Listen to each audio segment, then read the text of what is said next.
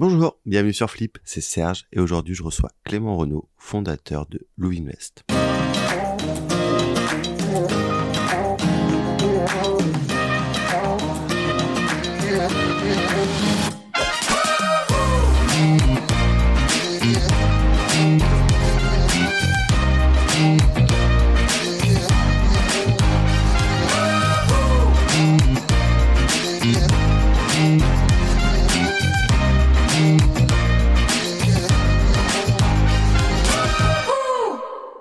Bonjour Clément. Salut Serge. Comment tu vas? Très bien et toi? Très bien. Est-ce que tu pourrais te présenter? Absolument. Bah écoute, euh, donc moi je suis euh, un ingénieur euh, qui, a, qui a étudié en France puis aux États-Unis. Bossé rapidement dans l'aéronautique à peu près un an en Angleterre sur les moteurs de la 380. Et puis toujours, j'ai toujours été passionné de tech et donc aux États-Unis ça a été l'occasion pour moi en Silicon Valley de plonger dans le grand bain de la tech et j'ai bossé du coup dans plusieurs startups assez donc early stage, hein, ce qu'on appelle du coup les startups early stage, tu es à peu près au niveau de la série A, euh, puis une autre boîte euh, au seed, créer une première startup sur place aux États-Unis dans le domaine de la deep tech, c'est donc la technologie profonde où vraiment tu, tu vas faire, tu vas essayer de répondre à des problèmes scientifiques quasiment euh, pas encore résolus, disons. On a fait Y Combinator aux États-Unis. Et puis, depuis janvier 2021, je me suis relancé dans un nouveau projet, cette fois autour de la fintech, sur Louvinvest. Très bien. C'est comment vivre aux États-Unis? Écoute, euh, alors euh, premièrement, je dirais que vivre en Californie, c'est pas nécessairement vivre aux États-Unis, parce que tu vois, tu peux pas comparer le fin fond du Missouri avec euh, avec San Francisco. En tout cas, moi, ce que j'ai vraiment, ce qui m'a le plus marqué en fait en arrivant, alors d'abord à Stanford, parce que du coup, c'était à l'université d'abord, c'était l'ambition, enfin générale, c'est-à-dire que tu te tournais un peu dans n'importe quelle direction. T'avais un de tes camarades de classe qui lançait une boîte en parallèle. Stanford à un moment a décidé de, de se lancer sur la recherche contre le cancer ils ont levé, je sais plus, un ou deux milliards euh, pour lancer le plus grand centre de recherche contre le cancer du monde. Enfin, il y a un côté un peu démesuré et, à la fois terriblement euh, énergisant de se dire en fait, euh, t'as vraiment l'impression que tout est possible, quoi. Ça, j'ai adoré. Mais encore une fois, comme je t'ai dit, hein, je pense qu'au fin fond du Dakota, je pense que le, le feeling est pas exactement le même non plus, quoi. Est-ce qu'il y a une différence de mindset entre l'entrepreneur américain et français? Probablement. Et similairement à ce que je viens de dire, je pense qu'il y a aux États-Unis, en fait, c'est et même dans le système, tu vois, de d'études, je pense que euh, l'ambition est, vachement libérée. C'est-à-dire que ça paraît pas bizarre d'arriver et de dire bah salut, moi je veux être le prochain Elon Musk, quoi. Ce qui paraît démentiel, tu vois, t'arrives en France, tu dis ça, tu passes pour un pour un prétentieux et potentiellement à juste titre d'ailleurs. Mais mais euh, mais en tout cas, je pense qu'il y a vraiment une approche beaucoup plus libérée de se dire bah en fait, moi je suis là pour faire un truc énorme et je veux changer le monde. Et puis c'est aussi probablement influencé par le fait que malgré tout, tu as beaucoup de boîtes de tech aux États-Unis qui effectivement deviennent énormissimes, là où en Europe et en France, tu as encore assez peu de boîtes, tu vois. On n'a pas de boîtes qui valent 1000 milliards de, dollars, quoi. La plus grosse capitalisation française, c'est un truc que je regarde souvent, la plus grosse capitalisation boursière française, c'est LVMH. Super boîte, j'ai rien contre LVMH, mais c'est une boîte de luxe. C'est pas une boîte qui disrupte un secteur aux US, tu vois, tu peux regarder, mais je crois que les, les 3-4 plus grosses euh, capitalisations, c'est que des boîtes de tech. En tout cas, ça l'était, faudrait quand même que je vérifie depuis le, récent crack. Mais du coup, par définition, en fait, le fait de voir des boîtes qui peuvent devenir si grosses et si omniprésentes font que l'ambition de tout le monde est décuplée. Et qu'est-ce qui fait que tu reviennes en France alors? Bah, il y a plusieurs plusieurs choses malgré tout. La qualité de vie en, France, je trouvais plutôt meilleure, voire voire largement meilleure. Il y a aussi un aspect familial, tu vois, malgré tout, la Silicon Valley, c'est 12 heures de vol, 9 heures de décalage horaire c'est pas évident de, tu vois, j'avais passé six ans à l'étranger, pas évident de, à un moment de pas vouloir rentrer voir, euh, voir les gens qui te sont proches. Et dernier point, écosystème de tech en France que je trouve en développement hyper accéléré et donc assez excitant parce que ça donne vraiment le sentiment d'être euh, dans un univers en, en pleine euh, qui se cherche, qui se découvre, mais qui malgré tout grossit très vite quoi. Ça c'est assez c'est assez inspirant. La seule chose que tu retiens du mindset américain, je te dis l'ambition. Pour moi c'est le, le point numéro un, c'est l'ambition. Très bien. À quel moment tu as le déclic pour l'entrepreneuriat? Écoute, depuis que je suis petit, tu vois, en gros, depuis que j'ai à peu près 7 ou 8 ans, je savais que je voulais devenir ingénieur. Et principalement parce que j'ai toujours eu la passion de résoudre des problèmes. C'est-à-dire que, tu vois, pour moi, le monde est un, un, ensemble de problèmes que, que, je veux, euh, que je veux solutionner. Donc ça, pour moi, ça a toujours été clair. Alors, quand j'étais petit, je voulais être inventeur.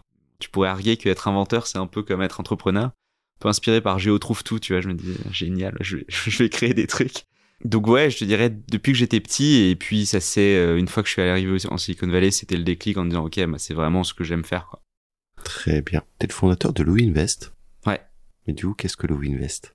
Écoute, bah, Invest, c'est une euh, plateforme qui, en gros, permet aux gens d'investir en immobilier locatif de manière extrêmement simple en à peu près un quart d'heure, à partir de 200 euros, dans des portefeuilles diversifiés avec un thème. C'est-à-dire que par exemple, si on discute un petit peu et que tu me dis, bah en fait, moi, je crois pas mal aux euh, résidentiels, donc les, maisons par exemple en province, que tu vas retaper pour faire de la rénovation énergétique et mettre en location. Bah typiquement, là, on a un portefeuille et je peux dire, bah écoute, ça tombe bien, j'ai euh, un, un, produit qui correspond exactement à cette stratégie et qui te permet d'investir en immobilier locatif et donc de bénéficier de loyers tous les trois mois et du fait que tous les ans on va réévaluer les différents euh, biens, les différents immeubles dans lesquels tu auras investi pour te donner la valeur euh, à tout instant. Vous répondez à quelle problématique aujourd'hui? La problématique aujourd'hui est assez claire. En gros, quand tu regardes l'évolution de la fintech, pour toutes les classes d'actifs, donc les classes d'actifs, hein, pour, pour ceux qui sont moins familiers, ça peut être par exemple les cryptos, les actions, mais l'immobilier également, c'est une classe d'actifs. Donc c'est Typiquement, dans toutes les classes d'actifs, tu as eu des plateformes ou des apps qui se sont lancées pour simplifier drastiquement le fait de les, de les acquérir. Coinbase, par exemple, sur les cryptos. Tu Binance également sur les cryptos. Tu Robinhood aux États-Unis sur les actions, Trade Republic en France. Mais l'immobilier qui reste en fait la classe d'actifs la plus recherchée par les Européens, à peu près 60% des Européens veulent investir en immobilier, investir hein, pas pour vivre, mais investir pour faire un investissement locatif. Et une fraction d'entre eux le font pour des raisons très simples, c'est que c'est extrêmement long extrêmement complexe, extrêmement cher. C'est-à-dire qu'aujourd'hui, si tu ne peux pas investir 150 000 euros minimum, bah, tu peux rien faire en gros, enfin, tu vois, en schématisant, mais. Donc, la problématique, c'est, tu as aujourd'hui énormément de millénials qui se rendent compte que l'immobilier a globalement enrichi leurs parents, voire leurs grands-parents, qui se disent, bah ouais, moi aussi, j'aimerais bien, en fait, potentiellement participer à cette création de valeur, mais je peux pas le faire à cause de ces trois raisons. Donc, nous, on rend ça extrêmement simple, rapide et accessible les 200 euros pour te permettre de te constituer un patrimoine immobilier. Et c'est quoi le parcours justement pour la personne lambda arriver sur votre site? Eh ben en gros, donc tu arrives sur le site, tu crées ton compte euh, voilà de manière standard. Et là en fait, ce que tu vas tu pouvoir faire, c'est sélectionner. Nous, on a une, conviction très forte, c'est que l'aspect thématique, c'est-à-dire vraiment de, faire une stratégie qui te parle, est super important. Et donc en fait, en, deux trois clics, tu vas pouvoir filtrer pour pouvoir voir les euh, types de biens immobiliers. Donc comme je te disais, par exemple là, on parlait des maisons, mais on a aussi des centres de santé, on a aussi des entrepôts logistiques. Enfin, tu vois, t'as un peu tout ce que tu peux imaginer. Et de la géographie en disant, bah tiens, par exemple, moi, je veux investir à Paris parce que voilà, j'ai vraiment la conviction que Paris c'est bien, ou, pas d'ailleurs. Et donc, tu peux investir comme ça. Donc, le parcours, il est vraiment très simple. Tu as une marketplace en ligne où tu peux sélectionner les différents portefeuilles dans lesquels tu souhaites investir. Et ensuite, tu as ce qu'on appelle le KYC, Know Your Customer, qui est en fait quelques informations d'état civil, en gros, qui permettent d'identifier qui tu es, qui te permettent ensuite d'investir. Question bête, c'est imposable? Ouais, c'est imposable comme d'ailleurs la plupart des revenus, hein, les cryptos aussi le sont, même si les gens le savent souvent pas. Donc c'est imposable. Euh, par contre, ce qui se passe, c'est que tous les ans, tu reçois ce qu'on appelle un imprimé fiscal unique, qui est un nom un peu barbare pour en gros te dire que c'est un récap qui te dit quoi mettre dans quelle case. C'est génial ça. Ouais, c'est plutôt pratique. Elle gère quoi la personne qui a investi sur le Invest au quotidien? Alors c'est ça l'intérêt, c'est que euh, vraiment notre, euh, notre enjeu c'est de rendre le process d'investissement hyper simple. Donc en fait, toi, une fois que tu as choisi le thème dans lequel tu investis, tu plus rien à faire. Ce que ça veut dire, enfin, quand j'ai rien à faire, c'est c'est pas toi qui va devoir visiter des biens, c'est pas toi qui va devoir négocier le prix des biens, ni trouver des locataires, tout ça est fait pour toi par des gérants professionnels qui ont entre 20 et 30 ans d'expérience en moyenne. Et dernier aspect quand même assez intéressant, c'est que tu n'as jamais, tu n'as jamais ce qu'on appelle, les appels de charge. En gros, quand tu achètes un bien, tu vas avoir de manière régulière, je sais pas, un truc qui va casser, que tu vas devoir repayer, tu vas devoir euh, payer des charges. Là, en fait, dans le modèle, ce qui est assez intéressant, c'est qu'une fois que tu as investi, tout est pris en compte. Donc ce que ça implique, c'est qu'on va jamais revenir vers toi en disant bah tiens en fait désolé on s'était pas rendu compte mais il faut refaire le toit. Donc euh, bah si tu peux t'avais mis 200 euros, faut que tu nous redonnes 20 euros. Ce qui est assez pratique parce qu'en fait ça te fait une gestion totalement sans aucun effort de ta part quoi. T'as quelques chiffres sur Louis Invest Ouais absolument. Bah ce qui est assez euh, intéressant c'est que comme je disais avant j'ai fait une boîte de deep tech. J'étais marqué par la deep tech. Le problème de la deep tech c'est que c'est très long et puis c'est quand même un peu un pari. C'est t'arrives tu dis je vais essayer de répondre à ce problème là si tu y arrives, c'est potentiellement génial, mais si tu as te rends compte que la techno est un peu plus compliquée que prévu, bah, ça prend énormément de temps, quoi. Donc là, je voulais quelque chose sur lequel on peut atteindre le product market fit, tu vois, le moment où ton produit parle au marché de manière très rapide. Et ce qui est super positif, c'est qu'on l'a fait. On s'est lancé en janvier 2021, janvier 2022. On faisait 4 millions 5 euros de volume de transactions sur le mois de janvier, ce qui nous amenait à un, donc un run rate revenu, donc en gros un revenu annualisé de un peu plus d'un million d'euros. Ça, c'est l'une des stats principales. Et aujourd'hui, on a à peu près 35 millions d'euros investis par nos différents clients. Et on a une équipe de 15 personnes, donc euh, assez efficient en termes de cash. En tant qu'ingénieur, passer de la deep tech à la fintech, c'est pas faire un grand saut? En fait, plus que, plus que deep tech fintech, c'est plutôt deep tech B2C. Parce que nous, on est vraiment aujourd'hui une boîte B2C, donc on vend à des clients finaux. Et donc, effectivement, c'est un, c'est une différence majeure. Tu vois, typiquement, avant, mes clients, c'était des énormes boîtes du maritime. Aujourd'hui, c'est euh, bah, toi et moi. En fait, c'est tout le monde, quoi, ou nos, nos éditeurs, tout le monde. Donc ouais, c'est un énorme saut. Malgré tout, ce qui reste invariant, c'est la capacité d'adaptation. C'est-à-dire qu'il faut réussir à itérer super vite. Et ça, en fait, c'est un problème euh, assez quantitatif. Tu vois, tu fais des A/B tests tout le temps. Tu te dis, en fait, est-ce que euh, si je change légèrement ce wording, euh, ça fait augmenter plus ou moins ma méthode de conversion, etc.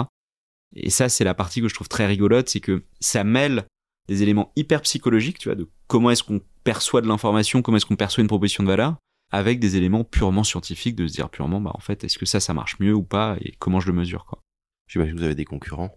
On a des concurrents, ouais, ouais effectivement. Et comment vous différenciez d'eux?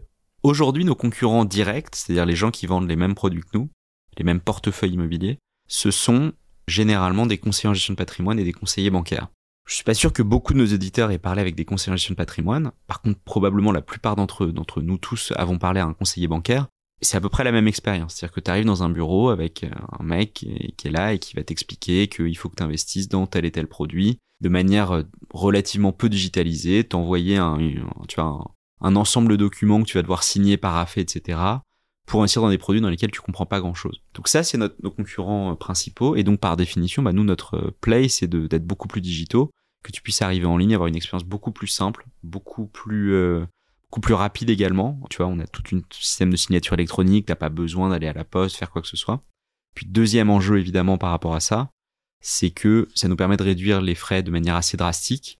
Euh, là où un conseiller en gestion de patrimoine ou un conseiller bancaire prend à peu près 6% de frais sur ton investissement. Nous, on en prend en moyenne deux et demi, donc euh, plus de deux fois moins.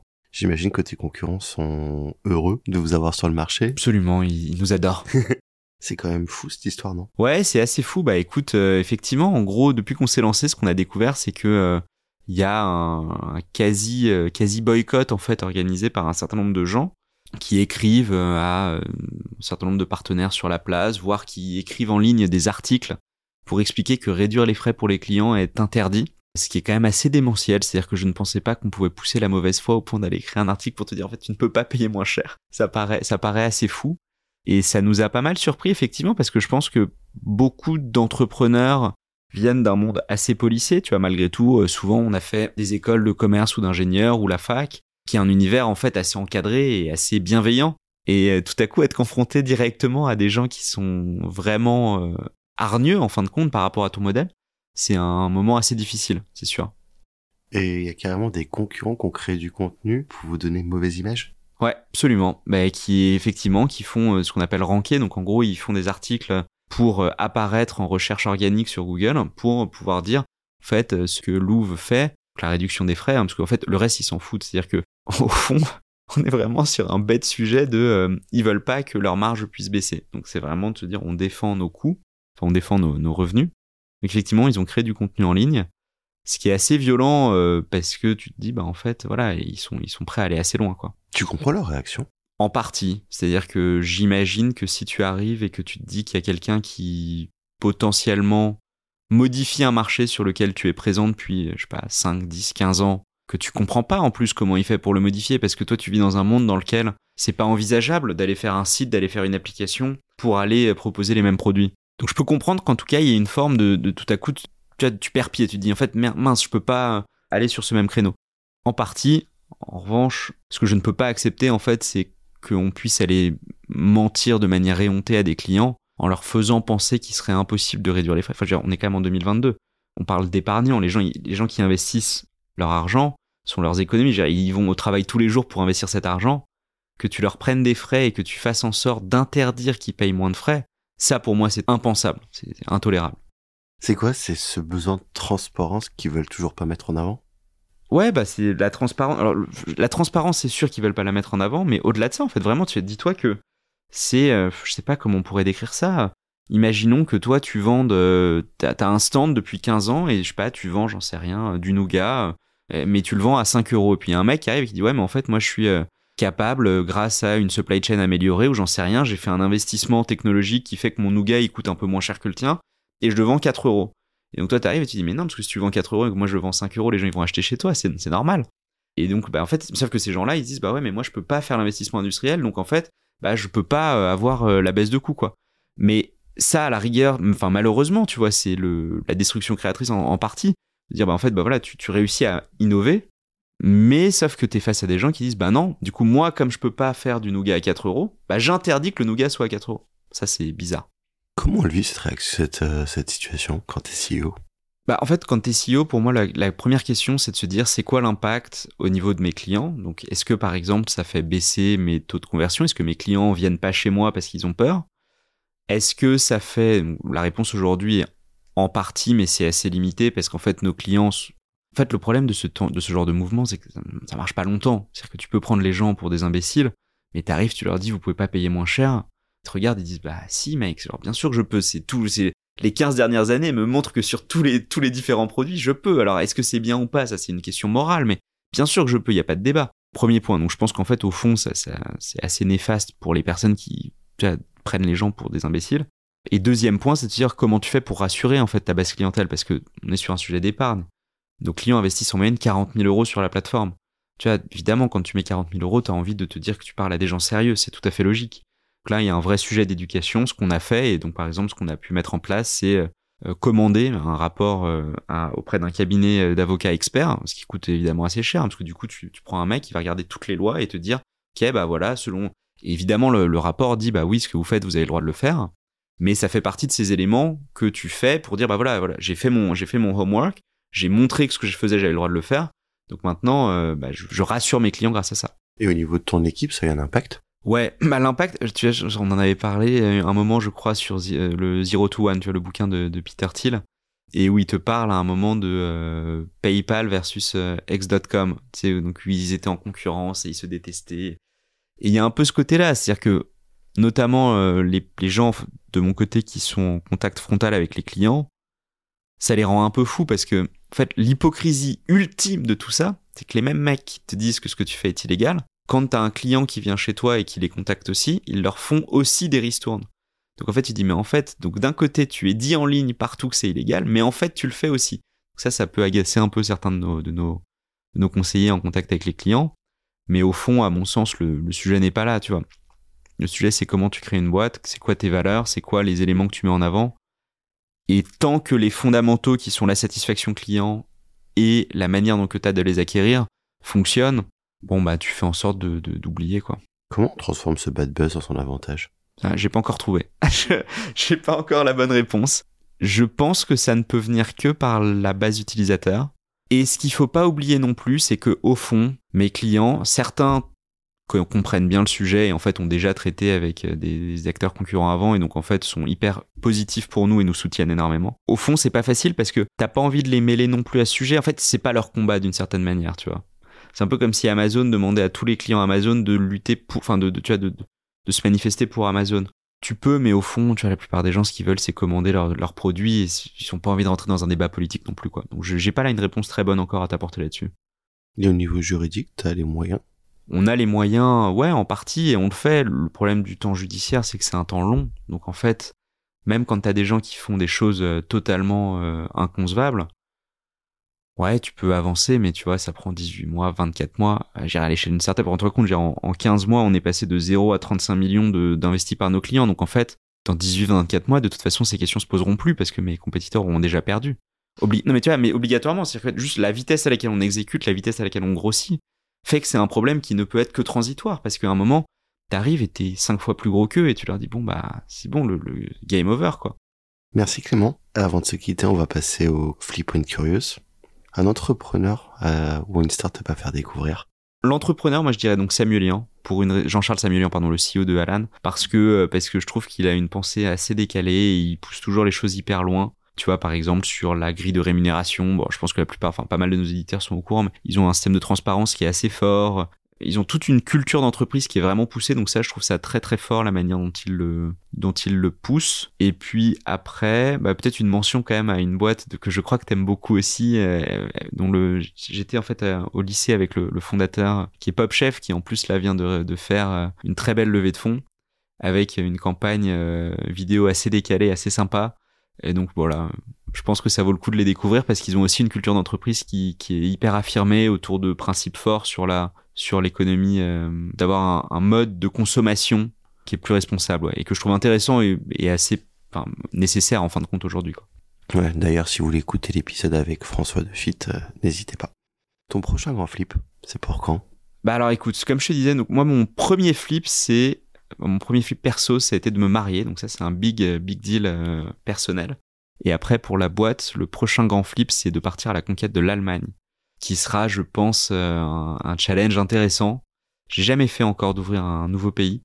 Et euh, je suis assez excité en fait à l'idée de me dire ok parce que tu, tu repars un peu de zéro tu vois c'est un peu le, le, reset entrepreneurial tu te dis ok bah, j'ai fait la France voilà j'en suis là ça va continuer à grossir évidemment mais d'une certaine manière le, le zero to one est fait maintenant tu te dis bah ok génial je peux pas me reposer sur mes lauriers donc je refais un zero to one dans un pays que je connais beaucoup moins dans une culture que je connais beaucoup moins et du coup il y aura énormément de challenges donc c'est ça l'idée. Tu vas te faire accompagner? Ouais, alors accompagner, c'est sûr. Enfin, on va embaucher quelqu'un qui sera euh, local, tu vois, obligatoirement. Parce que j'en comprends, l'Allemagne est un pays quand même assez euh, assez nationaliste, et donc c'est hyper important d'avoir des gens qui sont vraiment des 100% allemands pour te pour t'accompagner. Mais si tu veux dire par se faire accompagner à, ouais, à quel plan ce sens-là. Ouais, ouais, ouais, carrément. Prendre des prendre des gens locaux, obligatoirement. Merci beaucoup Clément d'avoir participé à Flip. Bah merci à toi de, de m'avoir invité. Merci à vous d'avoir écouté, et on se retrouve très bientôt pour un nouvel épisode. Au revoir. Si vous avez aimé, n'hésitez pas à liker, partager et commenter. Et vous, le grand flip, c'est pour quand?